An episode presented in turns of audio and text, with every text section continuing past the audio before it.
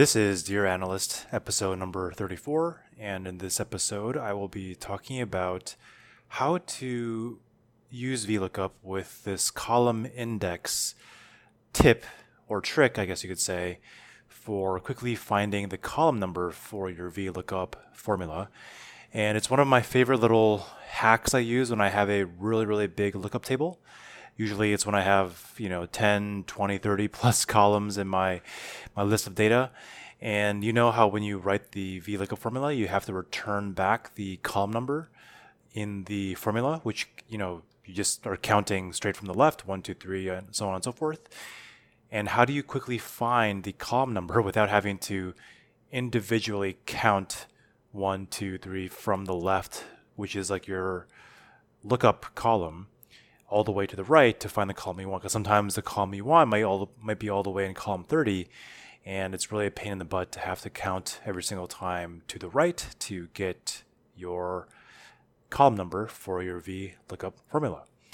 So in the Google Sheet that I have linked to in the show notes, I give three different examples, kind of like in increasing complexity on how I normally do this with putting in the column index. So the list of data is a pretty simple list. I mean, this is for this type of list, I wouldn't use this VLOOKUP trick to get the column index because it's only five columns. We're looking at the list, given this, this month is Pride Month. I got a list of all the uh, Pride events, LGBT, LGBT events that take place in the United States, along with the location of the event, the official website, when the event occurs every year, and also the year that the event started taking place. So let's take a look here. We have five columns. We have, how many events do we have? 270 events. And, well, actually 268. And the first formula I have in cell H6, it's a VLOOKUP formula. And the key thing here, well, there's two things in terms of context before I explain what I'm doing here. So for cells A2 through E, let's see here, E270, I have a, that's my list of data, and I've actually defined this list of data as a named range in Google Sheets, and I called that name range named range pride events. And you'll see that in the formula if you are looking at the Google Sheet. So in cell H6, I have a VLOOKUP formula where I'm looking up the event, which is in column G.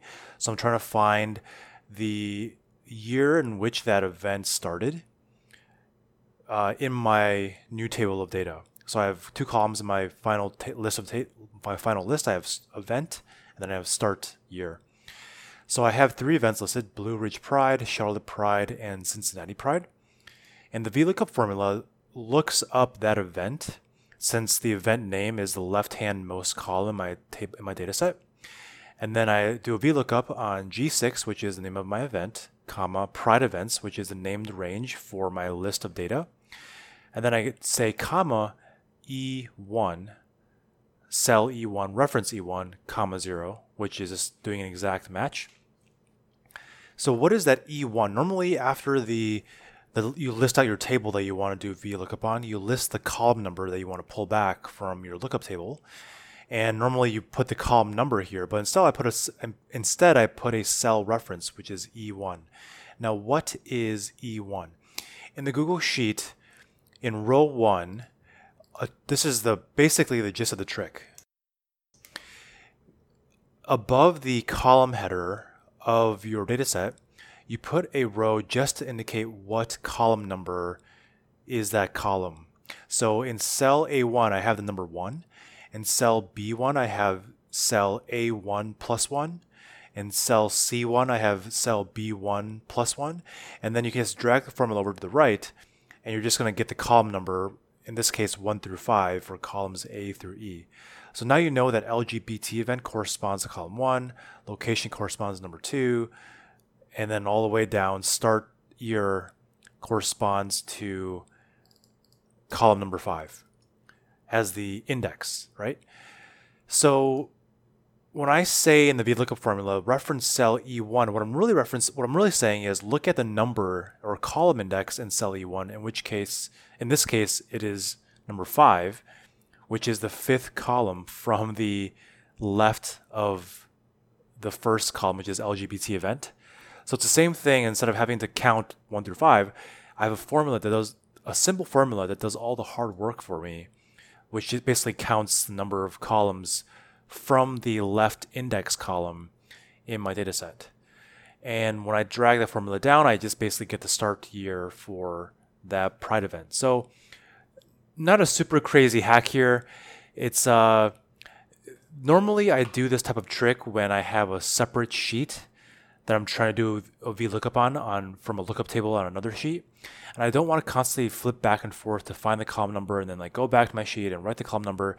In this case, I would just write the VLOOKUP formula, and then instead of counting the number, I would just cl- instead of counting the number of columns from the left-hand side, I would just click on that row one, which contains the column number of the column I want to pull back, and then that cell basically contains the number.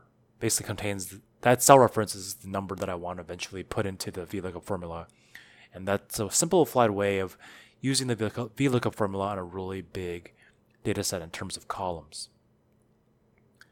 So let's get a little more advanced here. So in the second example, I have this example where I say VLOOKUP with a column index above your new table that references lookup table. So what does that mean? So I have four columns now that I want to pull. I want well, actually I have three columns I want to pull information from. The first column is event. This is hard coded information. I just have three events, the same events: Blue Ridge Pride, Charlotte Pride, Cincinnati Pride. And this time I want to pull back the website, the start year, and the location in that order. And this is a little tricky because the column order in the column order that I want to pull information back is not the same as the way the column numbers are columns are laid out in the actual lookup table. So for instance, in my new table, I want to have website be column two, but in my data set, website is actually column number three. In my new table, my start year is my third column, but in my data set, the start year is actually the fifth column. So there's a mismatch here between the column number in my new data set and the column number from my actual lookup table.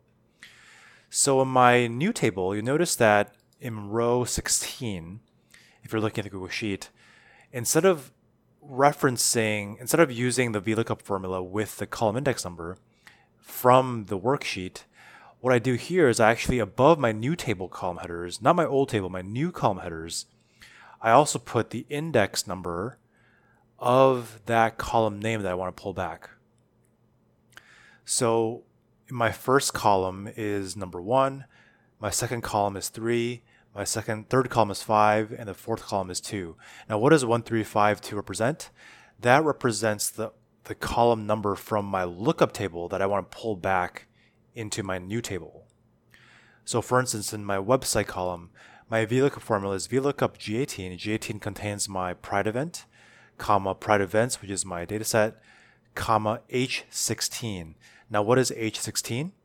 H16 is this random index number I put above my new column, my new column header, which represents the column index from my lookup table I want to pull back. Because official website is the third column from the left from the from the left um, in my lookup table. And so now that I can quickly uh, pull this column number from my um, lookup table, I can quickly write the VLOOKUP formula without even having to go back to my lookup table. That column index number is right in my new table where I'm doing kind of like my calculations. Now, the big question that comes up a lot of times is what happens if you have to move columns around? Sometimes your data, you're pulling from database and the data comes in the same format, the column order is the same. That's great. But there are other times, depending on like, you know, how you're pulling the data and the SQL query, maybe the column order will change. So what happens if let's say official website moves from column three to column two? So if you insert a blank new column between columns A and column B, and I cut and paste column D into column B, it's going to completely mess up the um, the the table that you're pulling data from, the new table that you're trying to pull data into, rather. And the reason why this messes up is because you notice that in the lookup table, the first row contains your column index number, and because you're cutting and pasting, that formula you had originally, which was one um, b1 equals a1 plus 1, c1 equals b1 plus 1, that formula gets messed up. So your column indexes always have to be sequential from 1 through the number of columns. And so frequently, if I know my columns are changing, I mean, there's, I haven't figured out a way to automate this yet, but like I basically am constantly uh, rewriting the formula in column B1 to say A1 plus 1 and then dragging that formula to the right just so I can have sequential numbers in cell A1, in row A1 to contain the column index of my data set. And once you drag and drop those numbers across in the lookup table, in this second scenario where I put the index number above the column header of my new table, those numbers will change as well. And then those numbers will drive the table where you're doing the VLOOKUP because now you're pulling the VLOOKUP based on this new index number above your new column header. I know it's kind of hard to, to explain over audio, but if you look at the example in Google Sheets, it'll make a lot more sense if you try to cut and paste and move columns around in your core dataset. Okay, so the last co- last example, this is kind of taking it to the more extreme, but also automates things a little bit more. And you can actually, well, let me first explain what happens here.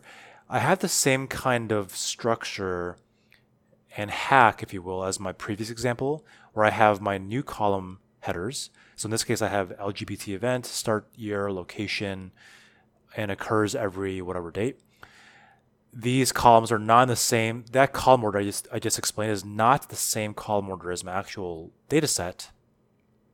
So I have to kind of do some engineering to basically pull back the right column index for my VLOOKUP formula. Now, if you look in row 25, I'm putting the column index above my new column header again. But this time, instead of manually referencing the uh, the column index number for my lookup table, I actually use in this case I use the match formula. And what this does is it try it basically looks at the column header name, which is just the row below, and it tries to match that column name in the actual column headers of the lookup table. So for instance, when I try to match the formula is match G26. G26 contains the column name that I want to pull back from my lookup table, comma A2 colon E2. That is the range that contains all the column headers from my lookup table. And then comma zero just, is just as an exact match. And that match formula will basically return the column index from that lookup table. So that order ends up being 1524 in this example. And the, the reason why this automates things a little bit is because, again, you don't have to reference the column index by pressing equals and then clicking on the row one of the lookup table. You can just rely on this match formula to find that index for you automatically. And then once, of course, once you have that index number above your column header in the new table, you can just do a VLOOKUP referencing that col- that index number, and you'll get the information pulled in correctly. In this case, I'm pulling column five, then two, then four. Um, the nice thing is also if you cut and paste and move columns around, then the, that match formula will still work because it's just, basically it's trying to match that that uh, header name with the lookup table header name. You could actually further automate this a little more by instead of having to create a separate row for the column index number above your new table, what I have here is VLOOKUP G27 comma pride events H25, for instance, in my first cell of data. That H25 contains the column index number, but you could easily replace that column index number with the match formula that I have in row 25. and that could basically just re- it just removes one row of unnecessary data. Um, but it might make things harder to debug down the line when you're trying to figure out how this VLOOKUP formula is working in the first place. So that is how you can use the match formula in row 25 to automatically pull in the column name from the lookup table. So the problem here, the main downside of this uh, solution is that the new table column headers have to exactly the name, the spelling, the punctuation, all that stuff has to match exactly as the original lookup table. Whereas with the previous two solutions, you can actually write whatever column headers you want because you're not doing an exact match on the new table column headers to the lookup table. Uh, so kind of depends on how creative you want to get with the new column headers in your new table um, because uh, the match formula kind of makes it, it basically gives you a constraint where you have to name things exactly as what they are named in the original uh, lookup table. So that's a simple hack, simple tip, simple trick.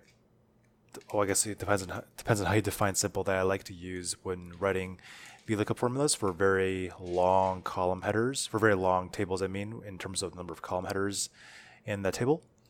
And hopefully you'll find that useful with your VLOOKUP formulas going forward, given that VLOOKUPs, the VLOOKUP is probably the third most used, I think it's the third most used formula in, in Excel.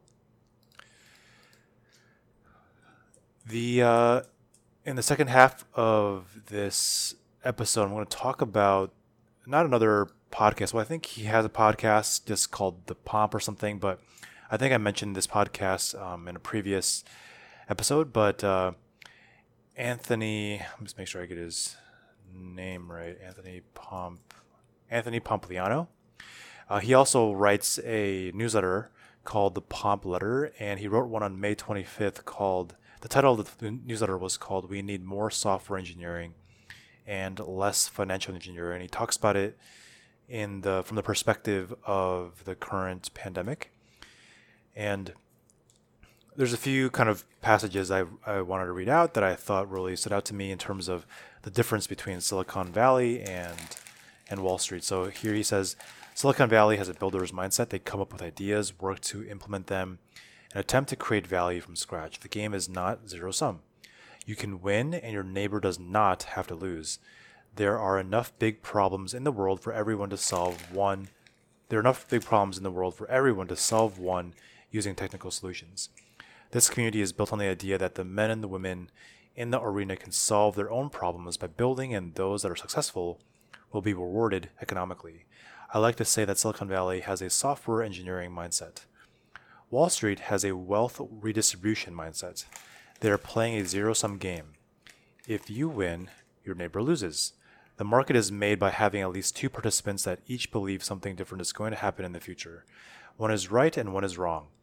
This wealth redistribution mindset is based on getting access to better information, being able to better analyze information, or having a larger balance sheet. There is a lot of there's a, there's lots of capital movement, but it is merely the same capital changing hands over and over again.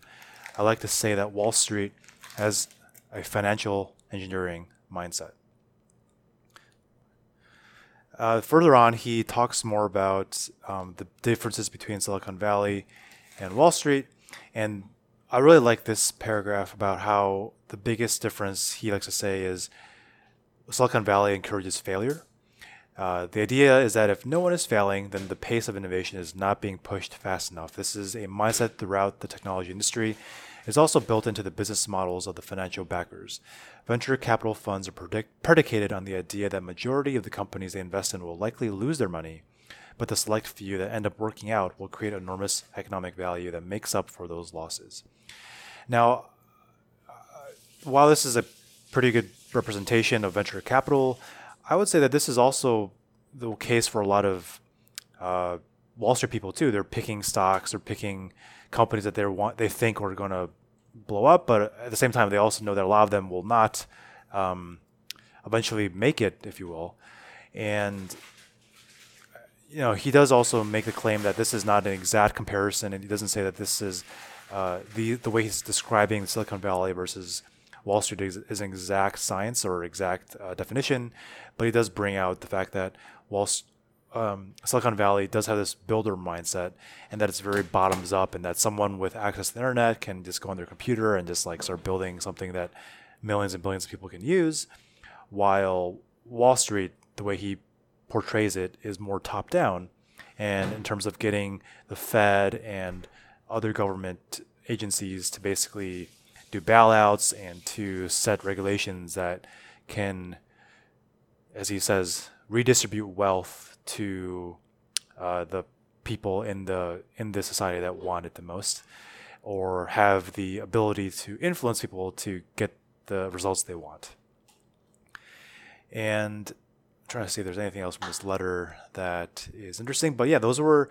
I thought this was an interesting way to describe how he thinks about the, a way to describe what's going on right now in terms of the virus, um, in terms of how different sectors of the economy are looking at uh, solving problems. And he kind of goes on to talk more, a little bit more about like how this is kind of a political thing and it's like an intellectual civil war. And uh, I don't want to really get into that part of the letter, um, but I do like he just says basically kind of sums it up by saying we need less financial engineering and more software engineering. There's no room for wealth redis- redistribution or the complete evaporation of risk. Rather, we should be doubling and tripling down on what made the United States the global superpower in the first place innovation and the entrepreneurial spirit.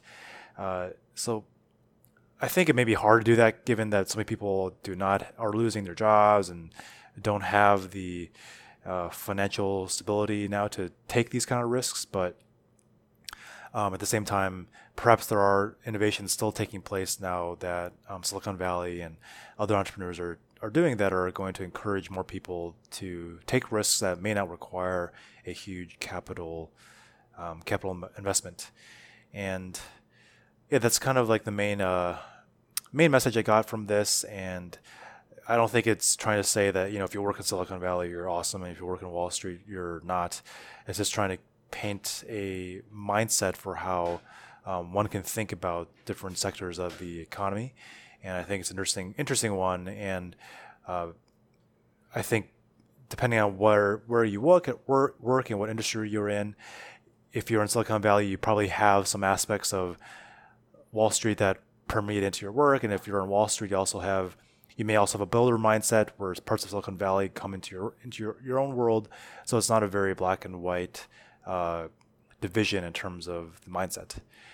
So I would highly encourage reading on reading this letter, and that will be it for this episode.